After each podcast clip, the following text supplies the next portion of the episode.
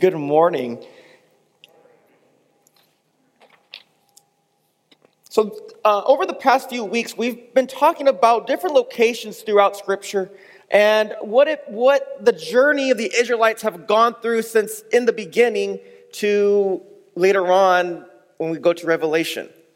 And as this morning, we're going to talk about a place in which I was actually really, really excited to talk about instead of getting a place and not knowing anything about it. So, this place I know quite a bit of. Um, when I was in high school, uh, our spring break, I went to a Christian school out in Ontario, and uh, our spring break was always a different week than everybody else's. It was always a different week, and it was just every time we went somewhere, it was just nobody else was there. And a friend of mine in high school, his grandparents had a, had a house out in Arizona at Lake Havasu. And I remember being in high school, we'd go out there for a fishing trip, and I remember being in the car, and it is already like 85 degrees at 6 o'clock in the morning, and we're driving on the 40 to Lake Havasu, and it is hot. Uh, I'm getting antsy because I've already been in the car for two and a half hours, and I'm just like, oh, I want to get there already. I want to fish. Let's go. And uh, if you've ever driven out that way, you know that there's literally nothing out there. There is nothing, absolutely nothing, nothing. Like maybe some trees, maybe some like cactuses and stuff, but there's nothing out there. There's some lava rock, and that's about it. There's nothing out there. And I am on this journey. We're going to Lake Havasu, and there's nothing there. And three hours of just waiting to get there. The anticipation is building up. I'm getting way too antsy. I'm like doing this in the car, just like ready to go. And as we approach the sign that this sign that says now entering like Arizona, and there's a bridge ahead of us. And as we look out in the distance, there's this green pastures and this beautiful wide river known as the Colorado River that flows, and everything around it is green. And as I see that sight, as I approach uh, the river, I realize, like, oh, like the sense of just like we're here comes over, and the sense of relief is just like, like just feeling in my bones. I'm like, yes, we are here and I'm super excited. And I remember we get to the house and uh, we drop off our stuff, get our fishing gear, and head straight to the lake. And as we're at the lake, we're fishing. The weather's great. It's not as hot. It's not breezy. It's just beautiful and it's relaxing and it's peaceful. And everything around this lake, around this river, is green. And there's life and there's beauty all around it. This morning, we're going to talk about that beauty, that life that is found near a river. So go ahead and open your Bibles to Joshua chapter 3. Joshua chapter 3. And when you get there, go ahead and stand if you're able to for the reading of God's word. That's Joshua chapter 3, starting at verse 1 through 17. Hear the word. Early in the morning, Joshua and all the Israelites set out from Shittim and went to the Jordan, where they camped before crossing over. After three days, the officers went throughout the camp, giving orders to the people When you see the ark of the covenant of the Lord, your God, and the priests who are uh, Levites carrying it, you are to move out from your positions and follow it. Then you will know which way to go, since you have never been this way before. But keep a distance of about a thousand yards between you and the ark. Do not go near it. Joshua told the people, Consecrate yourselves, for tomorrow the Lord will do amazing things among you. Joshua said to the priests, Take up the ark of the covenant and pass on ahead of the people. So they took it up and went ahead of them. And, Josh, and the Lord said to Joshua, Today I will begin to exalt you in the eyes of all Israel, so they may know that I am with you as I, am, as I was with Moses. Tell the priests who carry the ark of the covenant, when you reach the edge of the Jordan's waters, go and stand in the river. Joshua said to the Israelites, Come, hear and listen to the words of the Lord your God. This is how you will know that the living God is among you, and that he will certainly drive out before you the Canaanites, the Hittites, the Hivites, the Perizzites, the Girgashites, Amorites, and Jebusites. See, the ark of the covenant of the Lord of all the earth will go into the Jordan ahead of you. Now then, choose twelve men from the tribes of Israel, one from each tribe. And as soon as the priests who carry the ark of the Lord and the Lord of all the earth set foot in the Jordan, its waters flowing downstream will be cut off and stand up in a heap. So when the people broke camp to the cross to cross the Jordan, the priests carrying the ark of the covenant went ahead of them. Now the Jordan is at its flood stage all during harvest. Yet as soon as the priests who carried the ark reached the Jordan and their feet touched the water's edge, the water from the upstream stopped flowing. It piled up in a heap a great distance away at a town called Ad, in a town called Adam in the vicinity of Zarethan. While the water flowing down to the sea of Arabah, the salt sea, was completely cut off. So the people crossed over opposite of Jericho. The priests who carried the ark of the covenant of the Lord stood firm on dry ground in the middle of the Jordan while all Israel passed by until the whole nation had completed the crossing on dry ground. This is the word of the Lord. Thanks be to God. You may be seated.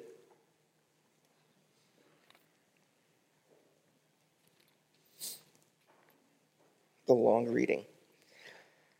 So we see here this preparation we see in the very first five verses of Joshua chapter 3 that God is telling them to prepare.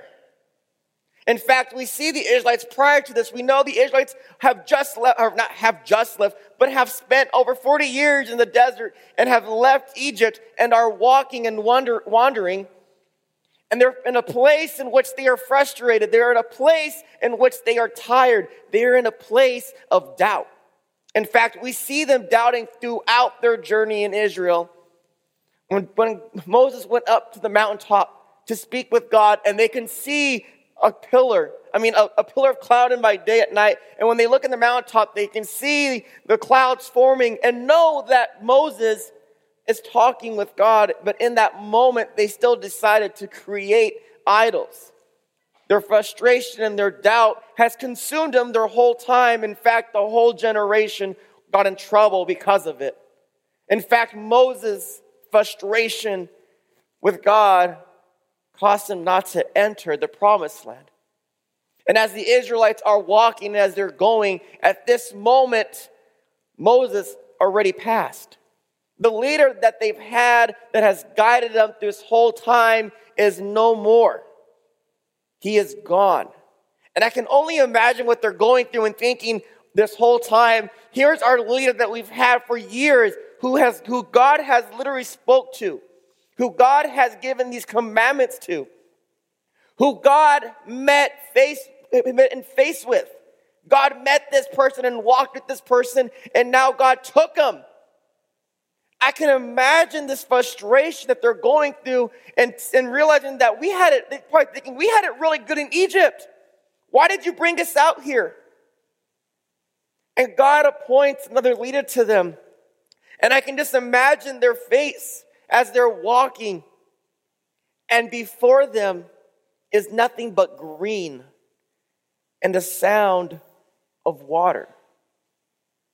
Kind of like the desert on the way to Havasu, there's nothing there but dirt. And as they look out in the distance, I'm sure they saw the, the, the, mountain ridge that, that is before the Jordan. And inside the, the, the valley, as they climb up that mountaintop, there was life. There was green and there was flowing water.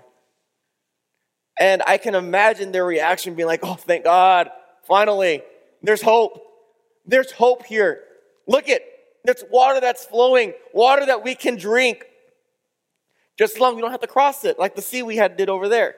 I can just imagine that's what they're going through their head is like, look at what's happening here. There's life, there's excitement. And in fact, we see that at this location, at the river, there is rest. In fact, it says it in, in the, the first five verses that they sat there in the camp for three days. Three days of just resting. Three days of doing nothing. It was a place, this place, this new place, was a place of refuge. And this place sustained life. There was food around, there was water. Our, what, what, what our body needs, this place provided it. And as they are there, Joshua, is, I can only assume like Joshua is like wrestling and wondering, how am I going to do this? I, I you know, I, I saw Moses do it. I had a great example. But God, you're telling me to now lead these people. How am I going to do this? And I can just imagine the weight on his shoulders as he sits and he looks at the river and as he sees the green and as he sees the water flowing through this valley and as he sees these two mountain ridges that surround the valley, surround the river, I can imagine the weight on his shoulders. As we look in the first five verses, we also see this, this command that God gives. And he tells them, he tells uh, Joshua and the, and the officers there to consecrate themselves, to prepare themselves, because God is going to do something. But when God does something, in order for God to do something, He wants His people to be in a right place. He wants His people to be ready for what He's about to do. He, they, you see, when prior to this, we think, oh, we have to place ourselves in this position in which in which uh, God does something. And that's not, that's, that's the case in some instances, but some instances it's not. The Israelites were not in a prepared place when they were taken out of Egypt. The Israelites were not prepared when they saw the pillar of fire by day or by night. The Israelites were not prepared for many things. But in this moment, God specifically asks them consecrate yourselves, prepare your hearts. Why? because I'm about to do something that's going to blow your mind away. I'm about to show up in a powerful way, but for me to show up in a powerful way, I need to see if your heart's ready for it. I need to see if your heart's ready to see and to accept what's about to take place. And so God tells Joshua to tell the officers to prepare the ark, to get it ready, and to tell them when you see the ark moving, go and stay away from it about a thousand yards because it's first of all it's holy. Second of all you don't know where you're going and that's okay. He tells them you don't know where you're going because you've never been here before. But i am in control. As the ark is in front of them it's us that symbolizes that nobody else knows where they're going but god is directing the leaders to this place that god is directing the appointed leaders who he has called who people may doubt that he is in charge. And he tells them, the office of the Levites, to also prepare themselves, to consecrate themselves before him, so that they are prepared too for what God is about to do. We see in verse 6 through 13, hear these words from verse 6 through 13. Joshua said to the priests, Take up the ark of the covenant and pass on ahead of the people. So they took it up and went ahead of them. And the Lord said to Joshua, Today I will begin to exalt you in the eyes of all Israel, so they may know that I am with you as I was with Moses. Tell the priests who carry the ark of the covenant, when you reach the edge of the Jordan's waters, go and stand in the river. Joshua said to the Israelites, Come here and listen to the word of the Lord your God. This is how you will know that the living God is among you and that he will certainly drive out before you the Canaanites, Hittites, Hivites, Perizzites, Girgashites, Amorites, Jebusites. See, the ark of the covenant of the Lord of all the earth will go into the Jordan ahead of you. Now then, choose 12 men from the tribes of Israel, one from each tribe. And as soon as the priests who carry the ark of the Lord, the Lord of all the earth, set foot in the Jordan, its waters flowing downstream will be cut off and stand up in a heap. This is their last obstacle. This is one of their last obstacles to get to this promised land that they have heard. Not that they've experienced, not that they've seen, but something they have heard. This river that is before them is that as one of those last steps to get there. And I can only imagine being there and looking and seeing this river flowing and wondering, we got to cross another body of water. Why? God, what, what, what more? What, what more do you want from us? What more do you need from us? Why do we have to go through this? Why do we have to walk through this? God, why? Where are why? Just, I can just imagine the frustration built up. This place that was once a, a refuge, once a place of safety, a place that sustained life, was now seen as a place of as an obstacle, as a barrier. And they're like, oh, why? But God promises them something. In verses 6 through 13, God is telling them this. And it's not a, a it's not a clause in which it's like, I might do this. I, I might help you out. God is saying, do this and watch. God is giving his word. And as he gives his word, he tells them to get the ark and to go to this river and to set foot in it. And God says, Watch the water stop. Mind you, at this time, the, the river, it's harvest season. And the Jordan River is around, is normally around 100 feet wide. I'm not even going to guess what 100 feet is. Maybe from that corner to this corner, maybe probably longer. We'll say double that, okay? It's 100 feet wide normally, but this is the time of the harvest. It's almost double that. This is a time in which Israel gets a lot of rain. It's a time in which the waters rise up, and the river is wide and it's deep. Normally, it's around 15 to 20 feet deep. At this time, it's deeper because of the water elevation. This is, a, this is not just a little, this is not walking to Mentone Beach. This is not like the Santa Ana River. This is, this is not that at all. This is a good sized river. This is a good sized like barrier and obstacle before them. But God reminds them that God is going to use them. He reminds them that He is with them. And He tells them to do this and to watch. Watch for what's going to happen. And at this moment, God comforts Joshua, a man who's probably in doubt of his skills and of his calling. God reminds him that, hey, I'm going to exalt you before all Israel and show them that I am with you, just as I was with Moses. God's presence did not change. God's power did not change. God's faithfulness did not change. God's faithfulness was not towards one person, but to his, to, to his people. God was with them even after the change. God was with them even in their doubt, even in their fear. God was there. And he, tell, he tells Joshua, he tells Joshua in a way, I'm not changing. My faithfulness to you all is not changing. In fact, I'm going to show you that it's not changing. Watch what I can do. But I need you to trust me. I need you to walk in that river. And I can just imagine him being like, this river. Okay. And he tells the Levites and the priests and the officers who are carrying this ark, this holy ark, to walk in.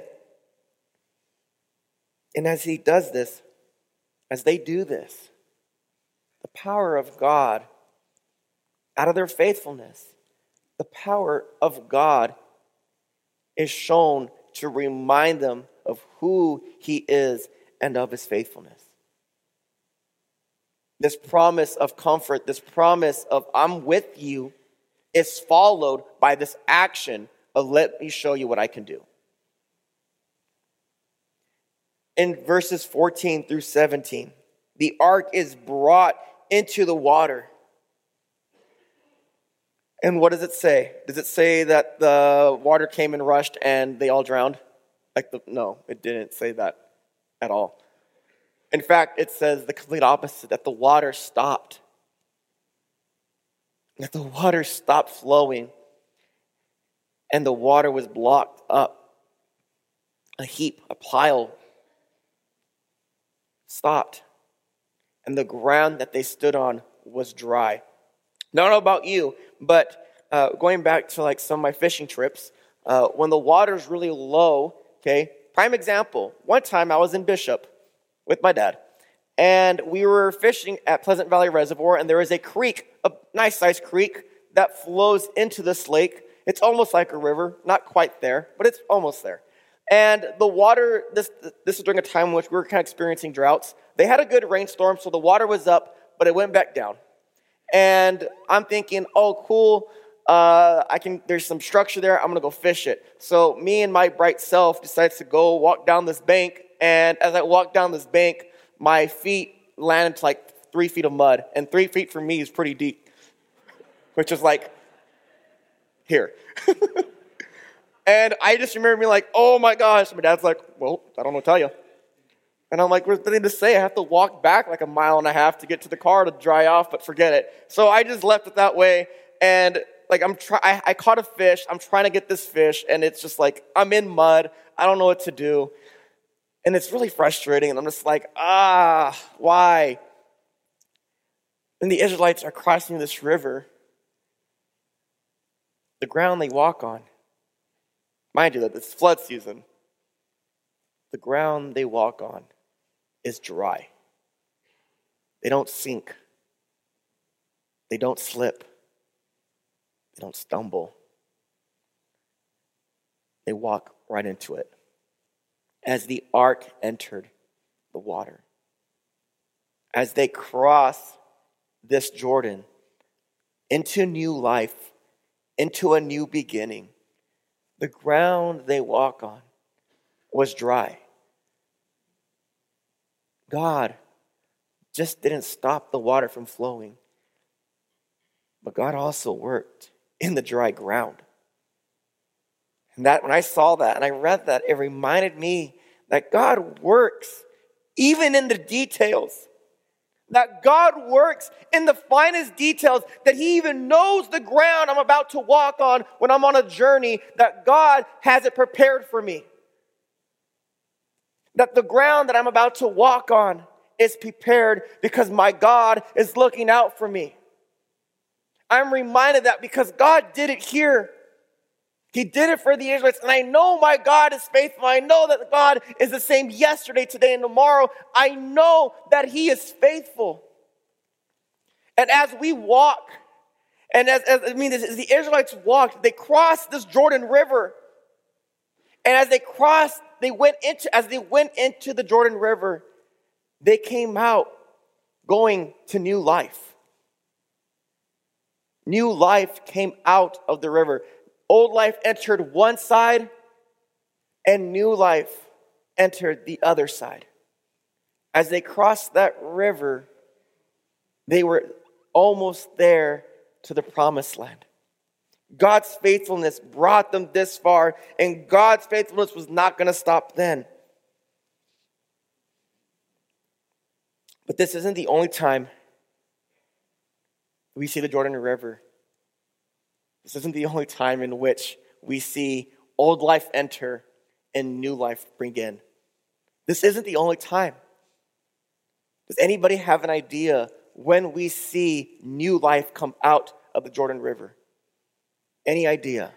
Jesus, yes. Sunday school answer. Awesome. Jesus. When Jesus came and when John the Baptist was baptizing people in the Jordan, Jesus comes down to the Jordan River. And as he comes down into the Jordan River, John's like, no, no, no, no, I, am not going to baptize you. You should be baptizing me. And, and Jesus tells him, no, no, no, you need to do this. As Jesus goes into the Jordan River and as he is dunked and baptized, and as he comes up, the mark, the sign of new life begins. A dove from heaven comes down, and the voice of God says, This is my son whom I have chosen. New life comes out of the river. New life is sprung up. We see that when this, dove comes down, we know that this new life because when Noah was in the ark and the flood took over the land and they were just waiting for everything to dry up, a dove was sent out in hopes that they would find dry ground. And as it didn't return, no one knew that ground was found. This the symbol of a dove is amazing. And as the dove comes down, the, the symbol of new life starts. The beginning of Jesus' ministry begins. And as we look and we come approach Easter, we see this new ministry approaching and this new ministry happening. And there's new life that comes out of it. Lives are healed. Lives are changed. Systems are broken. Chains are broken. Ideas in which hinders people are gone because of because of this of the river, the Jordan River, because of Jesus entering it and being baptized. New life comes out of it as well. So as the Israelites entered the river, they entered, as they left it, new life began. When Jesus entered the river and when he came out, new life began. Now, what does that mean for us today? It means a lot. It means a lot. As I was going through this, I asked myself, we go to the, we attend the river church. We attend the river. And as we look at the Jordan River as this passage, we saw that as the place of rest and refuge, a place that reminds God, that reminds people of God's faithfulness. The Jordan River is a place that displays God's power, love, and compassion. And it is a place that sustains life. And it is a place where new life comes out. And the question that I was thinking of and wondering this week, and it was on my heart and it was heavy, and I was wondering, how do we as the river be the Jordan River to Redlands? How do we as a body of believers, not saying the church building, because this can be gone and it doesn't matter. I'm talking about us. I'm talking about us, family and friends. Us as a body of believers. How do we be a river to those around us, to the community we live in? How do we create a place of refuge? How do we create a place of strength? A place of rest? A place that reminds people of God's faithfulness. How do we live into that? How do we display God's power? How do we display God's love? How do we display God's passion? And how do we display his faithfulness? How do we do that? The answer is through Jesus. The answer is through Jesus.